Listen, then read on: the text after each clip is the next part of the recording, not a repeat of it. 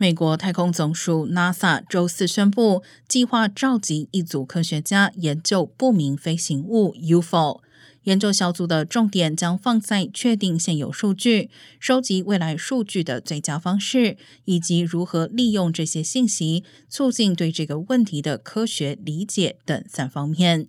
去年，国家情报总监办公室与海军领导的一个部门联合撰写并公布了一份报告，详细记述了大部分由海军人员观察到的不明飞行现象。据路透社周四的报道，联邦政府官员认为 UFO 是国家安全问题，NASA 也持同样看法。